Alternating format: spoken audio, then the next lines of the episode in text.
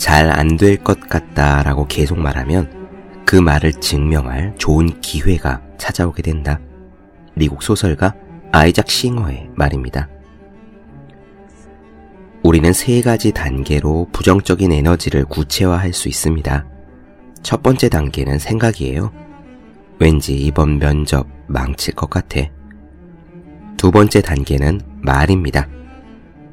어쩌지 이번 면접 망칠 것 같아 라고 말하는 거죠. 마지막 단계는 행동입니다. 이미 망치는 겁니다. 결과는 행동에 의해 발생합니다. 부정적인 결과는 부정적인 행동에 의해 발생하지요. 눈에 보이는 인과는 그렇습니다. 하지만 뚜렷한 행동 이전에 생각과 말이 있어요. 생각이 잦으면 말로 변하고 말이 반복되면 행동으로 이어집니다. 현재의 결과는 과거의 자신이 초래한 것입니다. 단단한 대리석처럼 의심의 여지 없이 성공을 믿고 있는 사람에게 부정적인 결과들이 연이어 쏟아질 리는 없습니다. 이따금 공부가 어렵다는 느낌이 들 수는 있어요. 그것은 환절기 감기처럼 피할 수 없는 일입니다. 하지만 누구나 으실으실 춥다라고 느끼면 옷을 입고 실내 온도를 높이지 않습니까? 그러니 어렵다는 느낌이 계속 자라나지 않도록 신속하게 대처해야 합니다. 행동함으로써 느낌을 바꿔야 하는 거죠. 젖은 몸으로 계속 찬 바람을 쐬면서 감기를 악화시키는 사람은 어리석을 뿐입니다. 생각이 떠올라도 따라가지 맙시다. 마음에 있더라도 소리내지 맙시다. 생각하는 것은 기도요, 말하는 것은 주문입니다. 잘 되지 않을 것 같다고 계속 생각하는 것은 실패하게 해달라고 계속 기도하는 것이나 마찬가지입니다. 365공 비타민 그렇게 생각하거나 말하거나 행동하지 말자 의 한 대목으로 시작합니다.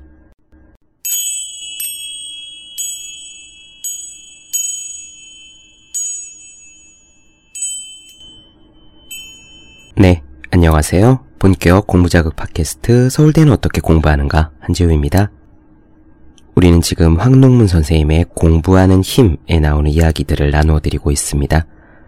오늘 나눠 드릴 내용은요, 사실 공부뿐만 아니라 모든 일에 있어서 성공에 이르는 법칙입니다. 어떤 길을 가든 성공할 수 있는 법칙에 대한 이야기, 그리고 그 법칙을 계속 수행 가능하도록 만드는 힘, 그 힘에 대한 이야기, 그것이 바로 몰입이 되겠습니다. 도대체 어느 분야에 있어서나 성공할 수 있는 법칙이란 무엇일까요? 들으시면 실망하실 수도 있겠다는 생각이 들지만, 하지만 어느 누구도 이것이 그렇게 중요한 법칙이 아니라고는 말을 못할 것입니다. 진리는 원래 복잡하지 않습니다. 당연해 보이는 것이 진리지요. 황농문 선생님은 이렇게 강조합니다. 도전하라. 그리고 그것을 끝까지 하라. 어떻습니까? 간단하지 않나요? 무언가에 도전하고 그것을 물고 늘어져서 끝까지 해내면 그러면 그 일에서 성공을 거둘 수 있을 것이고 이러한 성공의 경험들이 쌓이고 쌓여 성공이 눈덩이처럼 불어나게 되면 우리는 결국 언젠가 우리가 도달하고 싶은 그 자리에 도달해 있을 것입니다. 무척 당연한 이야기 같지만요. 찬찬히 곱씹어 보면 의미가 남다르게 다가옵니다. 지난 시간에 우리는 사고력과 창의력처럼 정말 흔한 말, 많이 소비된 개념을 나눠드렸는데, 하지만 이 창의력과 사고력에 대한 텍스트를 곱씹어 보면서요, 저는 그 하나하나가 정말 다 저 자신을 업그레이드 할 수 있는 해답처럼, 키워드처럼, 시크릿처럼 느껴졌거든요. 먼저, 도전에 대한 이야기는 이렇습니다. 도전이라는 건요, 기본적으로 우리가 편하게 대할 수 없는 일에 대한 겁니다. 그래서 도전이라고 비로소 부를 수 있죠. 내 실력에 비해서 난이도가 높은 문제, 굉장히 많은 업무량, 통과하기 어려운 시험, 그 무엇이 되었던 좋으니 힘든 일, 부담되는 일처럼 느껴질 때 그것을 힘들다, 짜증난다 라고 생각할 것이 아니라요. 일단 도전이다 라고 생각해 보는 겁니다. 굉장히 멋지지 않나요? 이건 하나의 프레임입니다. 그 무엇이 되었건 간에 문제, 힘겨운 일에 마주쳤을 때요. 와, 이거는 도전거리다 라고 생각하면서 달려든다면 말이죠. 이렇게 어려운 일을 눈앞에 만났을 때 적극적으로 달려들 수 있는 성격의 사람이냐 아니냐, 이렇게 할 수 있느냐 아니냐가 인생의 향방을 가르게 됩니다. 이를테면 여기 두 사람이 있다고 해봅시다. 지금 실력도 비슷하고 뭐 소위 스펙도 비슷하고 다른 사람들이 생각하는 잠재력 평가도 비슷하다고 여겨봐요. 그런데 성격은 좀 다릅니다.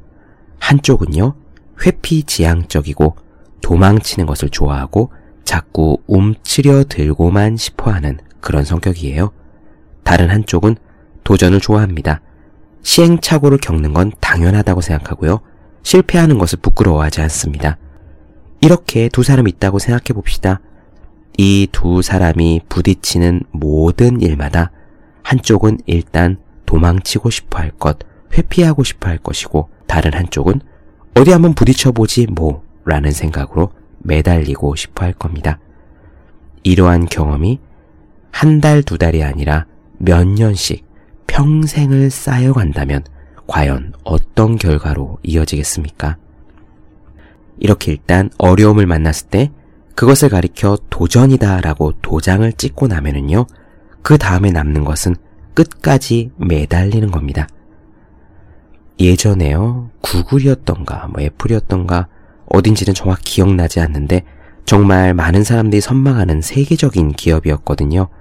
그 회사에서 원하는 인재상을 한마디로 얘기했던 것이 기억에 납니다. 딱 한 문장이었어요. 우리는 이런 인재를 원한다. get thing done. 일을 끝까지 해내는 사람. 그것이 뭐든지 간에 말입니다. 회계처럼 마감이 있는 일이든 영업처럼 목표 실적이 정해진 일이든 책 원고를 쓰는 것처럼 백지에서 무언가를 만들어내는 일이든 간에 하여튼 주어진 일 혹은 해결해야 될 문제를 개싱던 끝까지 매달리는 것. 그것이 자기네 회사가 원하는 인재상이다라고 얘기했던 것이 기억이 나거든요. 그렇습니다. 힘든 일에 도전하고 그것을 해결할 때까지 끝까지 매달리는 것. 이것이 성공으로 가는 진리인데요. 중요한 것은 이 둘의 사이를 메꾸어 주는 것, 우리가 버틸 수 있게 해주는 것이 바로 몰입이라는 점입니다. 제가 예전에 몰입의 조건 말씀드렸었죠? 기억나시나요? 과제의 난이도와 자기 실력 간의 조화, 빠른 피드백, 인내력, 명확한 목표, 그런 것들이었습니다. 도전이란 것이 주어지고 그것을 해결할 때까지 몰입을 활용해서 끝까지 매달릴 수 있는 사람. 자, 여기서 질문을 하나 해보죠. 두 가지입니다. 첫 번째는요. 여러분은 지금 말씀드린 도전하는 사람입니까? 아니면 자기 앞에 주어진 문제를 도전이라고 흔쾌히 정의할 수 있는 사람입니까? 그리고 두 번째 질문. 만약 그렇다면 여러분은 끝까지 물고 늘어지는 getting 하는 사람입니까? 이 두 가지를 해내는 것이 성공의 비결입니다. 오늘은요, 도전과 그것에 대한 응전의 이야기, 또 도전 정신을 기르는 것에 대한 이야기, 성공 경험에 대한 이야기를 나눠드리도록 하겠습니다. 서두가 너무 길었네요. 이제 시작하겠습니다.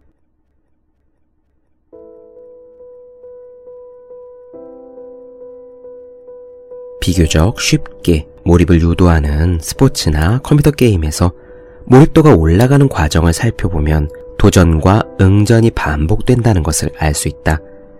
게임에 이기려는 목표가 도전이고 이 목표를 추구하는 일련의 과정이 응전이다. 게임에 이기려는 목표는 다시 순간순간의 목표를 만들고 이 목표를 추구하면서 조금 더 잘해보려고 안간힘을 쓰게 되는데 이것이 응전이다. 목표가 명확하고 난이도가 적절한 도전은 우리 뇌에 자동 목표 지향 메커니즘을 작동시켜서 자동적으로 응전을 유도한다. 따라서 별 어려움을 느끼지 못하면서도 몰입도를 올릴 수 있다. 또한 스포츠나 컴퓨터 게임에서는 몰입을 유도하기 위해서 의도적으로 도전을 한다는 것을 알 수 있다. 동시에 능동적으로 몰입도를 올리기 위해서는 도전이라는 요소가 반드시 필요하다는 것도 알 수 있다. 생각을 멈추지 않고 지속한다고 해서 누구나 고도의 몰입 상태에 도달하는 것은 아니다. 개인마다 몰입 능력이 다르기 때문이다. 그러면 이 몰입 능력의 차이는 어디에서 온 것일까? 나에게 몰입 능력이 형성된 것은 틀림없이 어린 시절의 학습 방식 때문일 것이다. 나는 중학교 2학년 때부터 미지의 수학 문제가 나오면 끝까지 포기하지 않고 생각해서 스스로 답을 구하는 방식으로 공부했다. 어려운 문제를 만나면 며칠 동안 생각하는 것은 보통이고 심지어 몇 달간 포기하지 않은 경우도 종종 있었다. 그러면서 도저히 안 풀릴 것 같은 문제도 포기하지 않고 생각하면 결국은 풀린다는 것을 반복해서 경험했다. 이렇게 공부하면 문제 푸는 것이 게임을 하는 것처럼 재미가 있다. 그래서 10분 이상 생각해도 답이 나오지 않는 문제를 만나면 심심하던 차에 도전할 문제를 찾았다라면서 반갑게 느껴지기까지 했다. 이렇게 학습을 한 효과가 얼마나 위력을 발휘하는지는 대학원에서 연구를 하며 비로소 알게 되었다. 어떠한 방식으로 학습을 하면 나중에 어떻게 어떻게 성장한다라는 명확한 상관관계를 찾는 것이 교육에서 가장 중요한 문제다. 나는 이러한 상관관계가 나 혼자에게만 적용되는 것인지 아니면 모두에게 적용되는 것인지 알고 싶어서 오랫동안 이 상관관계를 조사했다. 뛰어난 능력을 발휘하는 회사원이나 연구 능력이 뛰어난 연구원 혹은 훌륭한 교수님들의 어린 시절 학습 방식을 조사한 결과 이 상관 관계가 대단히 높다는 사실을 발견했다. 이를테면 내 지도 학생들 중에서도 몰입을 잘하고 뛰어난 창의성을 발휘하는 학생들은 정말로 예외 없이 어린 시절에 어려운 문제가 나오면 포기하지 않고 끝까지 물고 늘어지는 방식으로 학습을 했다는 것이다. 학생들을 지도하면서 이런 방식으로 학습했던 학생이 그렇지 않은 학생과 구별되는 또 다른 특징을 발견했다. 그것은 바로 이런 학생들은 한결같이 도전 정신이 강하다는 것이다. 자기 능력 이상의 미션이 주어지더라도 온갖 방법을 총동원해서 심지어 다른 분야의 전문가를 수소문해서라도 결국은 해결해내고야 말았다. 반면 어린 시절에 이런 방식으로 학습을 하지 않은 대부분의 학생들은 도전 정신이 부족했다. 보통 대학원 과정에서 해결해야 할 과제는 대다수 학생들이 평생 처음으로 접해보는 문제들이다. 학생들에게 어떠한 과제를 언제까지 해결하라고 지시를 하면 학생들은 어떻게 접근해야 할지 몰라 며칠을 스트레스 속에서 보낸다. 지도 교수가 해결하라는 기한은 다가오는데 진전이 없어서 걱정한다. 그러다가 문득 영감이 떠오르는데 바로 그 과제를 완수할 수 없는 이유를 찾는 것이다. 그 다음에는 나를 찾아와 이 과제는 이런 이런 이유로 해결할 수 없었다라고 말한다. 나는 그 학생을 위해서 조금 더 쉬운 접근 방법을 귀뜸해준다. 하지만 며칠 지나 그 학생은 다음날 또 나를 찾아와 교수님, 이번에는 이런 이런 이유 때문에 안 되는데요 라고 이야기한다. 문제의 정면으로 도전하는 것이 아니라 도전을 피하고 문제를 해결할 수 없는 이유만을 찾으려 하는 것이다. 몰입도는 도전을 해야 올라가고 몰입도가 높은 상태가 되어야만 열정이 생겨 결국 창의적인 결과를 얻을 수 있다. 즉, 도전 정신이 없으면 열정과 창의성은 기대할 수 없다. 결국 우리의 창의성과 지능은 도전과 응전이라는 메커니즘에 의해 발달한다는 것을 알 수 있다. 도전이 크면 클수록 응전도 커지면서 발달의 속도도 빨라지는 것이다. 도전을 받으며 우리 뇌는 어떻게 반응할까? 이를 이해하기 위해서는 우선 우리 뇌의 목표 지향성에 대해 이해해야 한다. 우리 뇌의 사령부나 마찬가지인 전두 연합령이라는 부위에서 어떤 목표를 설정하면 신체의 나머지 부분은 거의 맹목적으로 이 목표를 추구하기 위한 노력을 한다. 이 과정은 눈에 보이지도 않을 뿐더러 의식도 되지 않은 채 일어난다. 설정한 목표를 추구하기 위해서 우리 뇌는 그 목표에 가까워지면 쾌감이나 즐거움을 준다. 성공에 대한 일종의 보상을 주는 것이다. 그러나 그 목표를 달성하지 못하거나 목표에서 멀어지면 짜증이 나게 만든다. 이것은 곧 실패에 대한 처벌을 주는 것이다.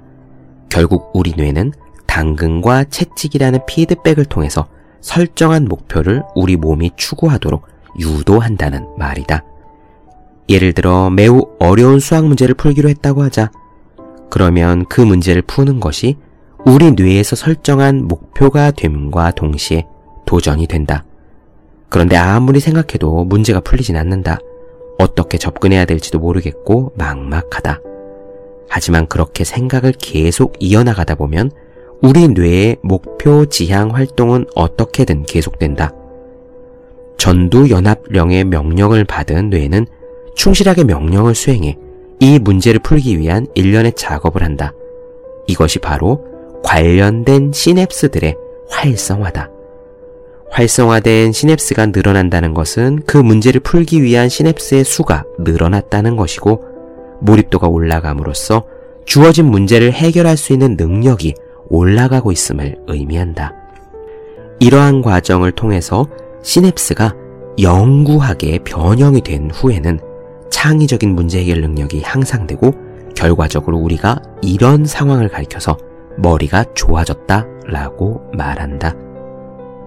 예를 들어 포기하지 않고 생각을 거듭한 끝에 10분 만에 어려운 문제 하나를 풀었다고 하자.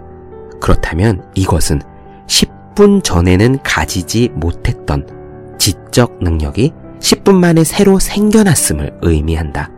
뇌 과학적으로 확실히 그렇다.